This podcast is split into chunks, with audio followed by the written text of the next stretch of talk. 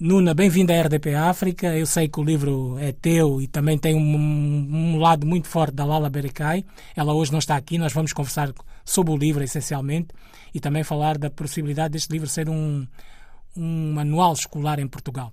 Como é que surgiu a ideia de escreveres o livro? Na verdade, eu sempre sonhei escrever um livro infantil e eu acho que em 2020, com o verão que nós estávamos a ter, as conversas à volta de racismo, as manifestações, a movimentação da comunidade negra, eu senti que não dava mais para passarmos mais um ano, mais uma década, sem termos um livro que fosse utilizável e que desse voz às crianças negras em Portugal e às crianças negras portuguesas.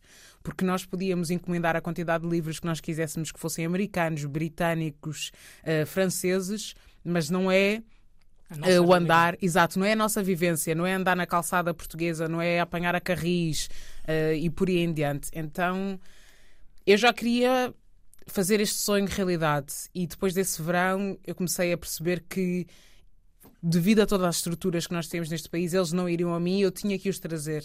Então comecei a escrever eh, a Marielle. Na verdade, comecei a esboçar diferentes histórias possíveis e senti que uma primeira história sobre o cabelo, algo tão simples, mas tão discriminatório e tão segregado, era o melhor ponto de partida. Porquê a fotografia? Porquê ir buscar esta coisa da fotografia? Era necessário, era, era super importante uh, destacar a fotografia a nossa imagem, a nossa postura, o nosso andar, a nossa ginga, a maneira de estar, o nosso relaxe, tudo isso? Sim, completamente. Acho que enquanto comunidade negra existe o embelezar das roupas, da forma como se anda, da forma como se fala na rua, aonde se vai. Uh, eu vou, mas quem é que vai lá estar? Portanto, toda esta movimentação, antes de tirar a foto, tem que se ver que se o grifo está todo a condizer ou não. Todos estes momentos culturais que são muito importantes e eu achei que isso era perfeito para juntar à questão do cabelo, não é? Um momento que fica marcado para sempre, um momento que fica guardado, não é? Uma fotografia. E toda esta questão à volta de estarmos na frente da câmara. Tantas vezes, quando se está na diáspora negra, não é? Nós estamos atrás e muitas vezes ou em silêncio. E para chegarmos a esta frente tem que ser conforme os moldes da branquitude. Então eu queria que, se é para estar na frente da câmara, que seja com a nossa voz, com a forma que nós quisermos exprimir e mostrar esta frentitude. Que a frentitude fosse negra do início ao fim. Portanto, só fazia sentido o início ser exatamente a fotografia para ser, se vamos falar destas coisas, vamos falar com a voz negra, com a comunidade negra. O olhar negro. Sim. Há aqui três personagens, a Marielle, o Narciso e a Maria. Quem são? a Marielle é a protagonista do livro. É uma rapariga muito energética, que adora futebol, tem muito orgulho no seu afro, que normalmente usa com dois pompons. Eh, ela vem de Lisboa, mas a verdade é que ela queria passar o tempo a jogar futebol e às vezes as, as ruas movimentadas de Lisboa não eram melhor. Então os pais decidem ir viver para o sul de Portugal, onde há mais parques, mais zonas verdes, a vida é mais calma para ela realmente poder uh, começar a sua carreira futebolística ou poder um, ehm, desatar aos pontapés à bola sem partir a casa toda. E é realmente uma rapariga cheia de vida, cheia de felicidade, sempre a saltitar, que adora gelados, que adora croissants. Portanto, basicamente, uma criança. Uma criança. Uhum. E, e, o Narciso é o, é o primo dela, um rapaz muito cuidadoso, uh, que adora atirar eh, rochas. Acho que se houvesse uma profissão que fosse atirar rochas ao rio ou ao mar, ele inscrevia-se para, para isso. Para isso. Uh, adora comer, adora croissants, adora borboletas, está sempre a a distrair sempre que vê uma borboleta. Metade das coisas que se passam no mundo à sua volta ele não nota, incluindo neste livro. E mais uma vez aqui era representar um bocado um, os rapazes negros poderem ser dóceis, porque muitas vezes rouba-se a infância dos rapazes negros. Um, Rouba-se as possibilidades dos rapazes negros serem tudo e mais alguma coisa. E eu queria que o Narciso fosse muito contra estes estereotipos. É um rapaz negro que tem direito de ser tudo o que ele decidir. E a Maria uh, é a única personagem que nós temos aqui uh, fulcral que seja branca. E é muito as questões de aquilo que as crianças apanham dos adultos ou aquilo que as crianças nem têm noção, que já são logo estruturadas desde a pequena infância a reproduzir e que depois, desde muito jovens, têm estas falas racistas, estes atos racistas. E que muitas vezes nós temos esta fala diminutiva na luta antirracista, ao dizer que, por ser criança, não podemos ter conversas sobre o racismo, que são muito jovens, mas as crianças racializadas já sofrem de racismo. Portanto, que crianças são estas que nós não podemos falar sobre o racismo? Tivemos aqui exatamente neste livro o momento onde alguém tão pequeno que nem sequer percebe a complexidade dos comentários ou da ideia de já ver um afro, um cabelo negro, como feio, como sujo, mas que já está lá. Portanto, se nós não começamos a explicar o que é, que é errado e a mudar as estruturas de racialização desde a pequena infância, nós nunca podemos esperar ter adultos que também se posicionem contra o racismo depois. Uma lição. uma lição. Há discriminação nas escolas portuguesas, sobretudo nas escolas de ensino secundário, escolas primárias. Completamente. Hum, e sentiu isso durante a sua aprendizagem, o início de, frequentar a escola? Sim. Um, eu acho que. É subreptícia ou não? ou é declarada? Eu acho que depende de sítio para sítio. Eu acho que para nós racializados é declarada. Uh, muitas vezes para eles é que não. Não, é só uma opinião, é só uma ideia, é só uma, uma piadinha. Não é nada. Para nós, nós sabemos. Uh, nós preparamos as nossas crianças antes de irem para a escola sabendo o que é que as gerações anteriores já passaram e o que é que estas estão a passar. E disse uh, o secundário, a escola primária, mas começa desde o infantário. E isto é o estado da gravidade da situação, porque são os brandos costumes e os silenciosos costumes. Que marcam é? as crianças para sempre. Que marcam as crianças para sempre. Quer dizer, há um ensinamento que é apanhado, não, depende de, de caso para caso, seja no café, em casa com os avós, com os tios, no ATL, que depois chega às crianças negras e elas voltam para casa não da mesma maneira que saíram. E muitas vezes eu falo do facto de que muitas crianças brancas, os pais têm o medo que aconteça alguma coisa a caminho da escola, enquanto os pais negros, ciganos e outros grupos racializados têm de ter o medo do que é que vai acontecer na escola. Porque sabem que é o primeiro sítio que vai retirar um pouco da inocência e da infância destas crianças. Como é que separamos o bullying dessa questão do racismo? Bem, acho que é perceber o porquê que o ataque está a ser feito como é que ele está a ser feito. Há Quando duplos as... ataques, há ataques que são Sim. raciais e até são de bullying? Sim, completamente. Bem, nós podemos dizer que, por ser num formato de escola, todos, todos os ataques de racismo vão ser bullying, não é? O abuso do outro colega. Mas há muitos ataques que começam por eh, a motivação racial, vão meter com aquele rapaz por ser negro e continuam só por depois todos os motivos e mais alguns. Acho que o foco da questão é como é que nós lidamos com o racismo na infância, porque é uma questão de poder.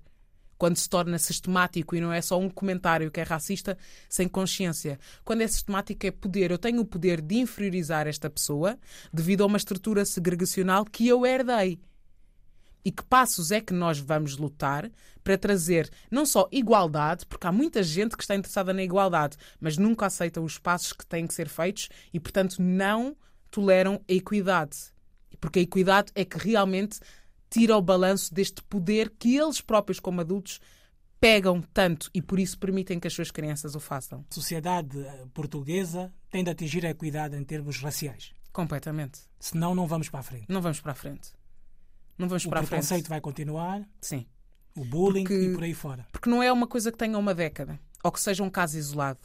São mais de 500 anos. 600 anos de estruturação quando se tem um legado colonial tão forte que gostamos de fingir que acabou há 500 anos, como se não houvessem ex-colónias com menos de um século, não é? Uhum. Quando há gerações e gerações de lusotropicalismo, de bom colonizador, de até somos muito acolhedores, mas não, não recebemos pessoas em minha casa que sejam nem pretos, nem ciganos, nem brasileiros, cria uma impossibilidade de haver uma real igualdade, respeito e fraternidade. Portanto, sem percebermos como é que nós desnivelamos sistematicamente, ano após ano, década após década, século após século, não podemos então criar aqui um caminho liso. É a história que eu digo. Querem plantar flores hoje em dia? Ah, já ouvimos Kizomba, já falamos crioulo, mesmo sendo do Restelo, já tenho o meu filho que está na turma dos meninos que são de outra cor e eu amo, vou de férias a, a Cabo Verde, mas depois todas as outras coisas mantêm-se. Não falamos do ultramar, não falamos da criação dos bairros sociais, não falamos do Estado policial à volta dos, dos povos racializados, não falamos da segregação e do abuso dos povos romani, do impedimento de falarem das suas línguas. Portanto, todas estas coisas é eu quero plantar rosas, mas eu tenho ervas daninhas por baixo. Então nada vai poder florir. E eu acredito que Portugal possa florir, mas primeiro é preciso ter coragem para desbravar a terra. Uhum. Este livro vai dar uma manual escolar, Nuna. Há essa ideia, vocês vão trabalhar, a editora, vocês, criar aqui um lobby com a imprensa, com tudo, para que o livro seja um manual escolar. Bem, eu, uh, para ser sincera, não sei. Um, sei que temos que ver como é que. Aqui entra outra questão, não é? Estes espaços um, educacionais, escolares, uh, os espaços que formam as crianças, não é? São estruturas com visões que também não estão descolonizadas. Portanto, como é que nós vamos ter uma conversa de trazer este livro para as escolas, não é? Para introduzir no Plano Nacional da Leitura e tudo mais, sem nós sequer termos diversidade nestes departamentos que vão avaliar um, o posicionamento deste livro, sem termos diversidade nos espaços, na mesa que se conversa do que é que as nossas crianças precisam, sem sequer termos coragem de repensar a forma como os livros de história são expostos às nossas crianças, ainda com o bom colonizador e o orgulho da escravatura e tudo e mais alguma coisa. Portanto, quando a nossa presença não está lá, e é por isso que eu falo de equidade, pode haver um livro que até entre no plano nacional. Mas depois, se todo o resto do processo de descolonizar os livros escolares de descolonizar a fala dos professores, porque tem que haver aqui uma reeducação não só dos adultos, uma educação das crianças, mas se aqueles que vão educar não se reeducarem, é impossível. Porque nós é um temos professores. Vicioso. É um ciclo vicioso. Uhum. Nós temos os professores desde a primária até a faculdade a dizer que se devia ter colonizado mais. Que se há alguma coisa civilizada, entre aspas, nestes países, foi porque Portugal lá esteve. Portanto, se a mente ainda é colonizada, se ainda se vive com uma normativa de neocolonização, como é que nós podemos esperar que depois este livro possa ser um manual? Que possa realmente ter um impacto para além da sala de aulas? Porque ler toda a gente pode ler. Levar os ensinamentos do livro aí é outra coisa. O livro desenvolve-se. Hum. Como é que acaba a história? Nos nossos ouvintes aqui da RDP África na grande entrevista. Eu acho que. Espero que a história não acabe. Continue. Continue. Uh, o meu objetivo é sempre iniciar uma conversa. É só um início. Se depois as pessoas vão levar esta conversa para um lado, para o outro, isso eu já não posso controlar, nem quero. Mas é o início de uma conversa. Como é que nós chegamos até este momento sem falarmos? E que crianças são estas que nós dizemos são demasiado jovens? Porque existe a adultificação das crianças negras. Nós retiramos de várias maneiras a infância destas crianças negras, inclusive aos adultos porque continuamos sempre com uma criança interior. Portanto, para mim, é tentar ajudar a devolver um pouco esta infância que a tantos de nós foi retirada durante tanto tempo.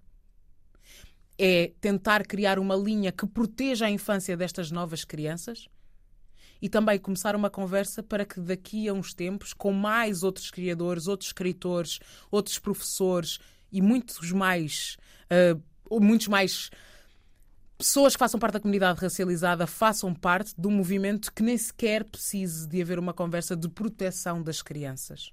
Ou depois uma contingência à volta dos estragos feitos a estes adultos que um dia foram crianças, mas que não foram vistos complementariamente como crianças devido à sua racialização. Uhum. A Lala, como é que conheceu a Lala? Ela traça aqui estes desenhos lindamente, a Marielle, o Francisco Narciso e a Maria.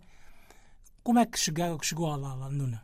Bem, um, a verdade é que um, Lala e eu participámos numa palestra em conjunto um, a falar sobre as questões exatamente escolares e universitárias e a falta de consciência uh, das diferentes minorias. E, e, depois disso, acho que houve um clique em relação do, ao, ao, trabalho. O, eu adorei o trabalho de Lala, penso que Lala também gostou do meu trabalho e, portanto, posteriormente eu fiz uma, uma open call, uma audição e procurei um, ilustradores e realmente Lala foi a pessoa que mais se enquadrou com aquilo que eu já via um, a ser a Marielle. Eh, eu vi vários trabalhos de Lala e eu disse isto. É o que eu quero. É o que eu quero. Daqui já vejo o ponto de partida para chegar lá. Eu já tinha a ideia de personagens, do tipo de roupa, os totós, uh, a imagem, por exemplo, com todos os ganchinhos. É, é, a primeira imagem que eu tenho. Antes de criar o livro, eu sei que isto é, o, é a minha base. E eu criei tudo para trás e para a frente. Ela foi construindo os desenhos com base no que estava escrito? Uh, sim, com o meu feedback, com o que eu ia dizer, olha, sei que a Marielle usa sempre um fato de futebol e usa sempre o cabelo com dois totós. E o pai vem com um fato incrível e com uns, uns Nikes fantásticos a condizer com a mãe e vem com um fato cor-de-rosa. Depois, como é que este fato é feito? Como é que estes totós são feitos? Tudo na imaginação da Lala. Tudo na imaginação e na, da Lala. pen dela. Sim, e, com, e eu, eu, confiei completamente no talento e uh, quer dizer, eu fico surpreendida com o quão maravilhoso é, mas ao mesmo tempo não tenho surpresa nenhuma, porque não esperava mais nada do que não fosse isto. Vai mas dar a desenho animado? É... é, é, o que os meus sobrinhos me perguntaram. Se isto sério? vai dar desenho animado. Foi essa a pergunta? Hum. Bem, uh, a única coisa que eu posso dizer é que uh, as pessoas costumam dizer o céu é o limite. Eu gosto de pensar que o céu é só o início. Vamos até lá. Está quase a terminar a nossa conversa, mas uh, como é que é ser escritora? É uma pergunta que eu tinha que fazer. Como é que é ser escritora? Não era escritora, depois passou a ser escritora. Como é que ficamos nós? eu já era escritora antes deste livro infantil, mas nunca para um livro infantil. Portanto, isto é uma grande novidade. Eu acho que é, é incrível podermos retirar da cabeça estes universos que nós criamos. E eu sou artista de diferentes áreas, portanto, isto, uh, não sei, é a minha forma de estar. É conseguir criar universos, exprimir eh, tanta coisa que o mundo tem e que nós precisamos de quase criar eh, um mundo paralelo para conseguirmos, por vezes, espelhar as nossas realidades, uh, dar voz a certos sons que ainda não têm sonoridade, uh, imaginar aquilo que ainda está por ser imaginado é desafiante, mas ao mesmo tempo é incrível, principalmente quando se é uma mulher negra que cresceu em Portugal e que tudo o que pedem é pouco barulho. Portanto, escrever para mim é uma arma e uma liberação gigantesca. Nuna, última pergunta. Que conselho dás aos novos escritores jovens negros portugueses? Escrevam, escrevam, escrevam.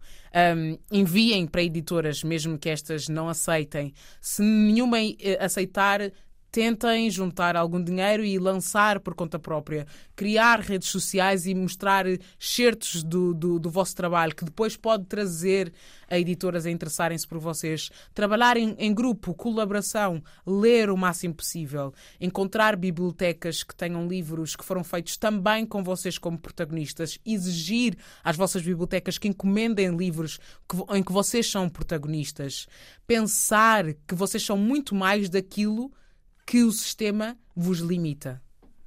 Muito obrigado, Nuna. Não tivemos a Lala, mas tivemos aqui a Lala em espírito.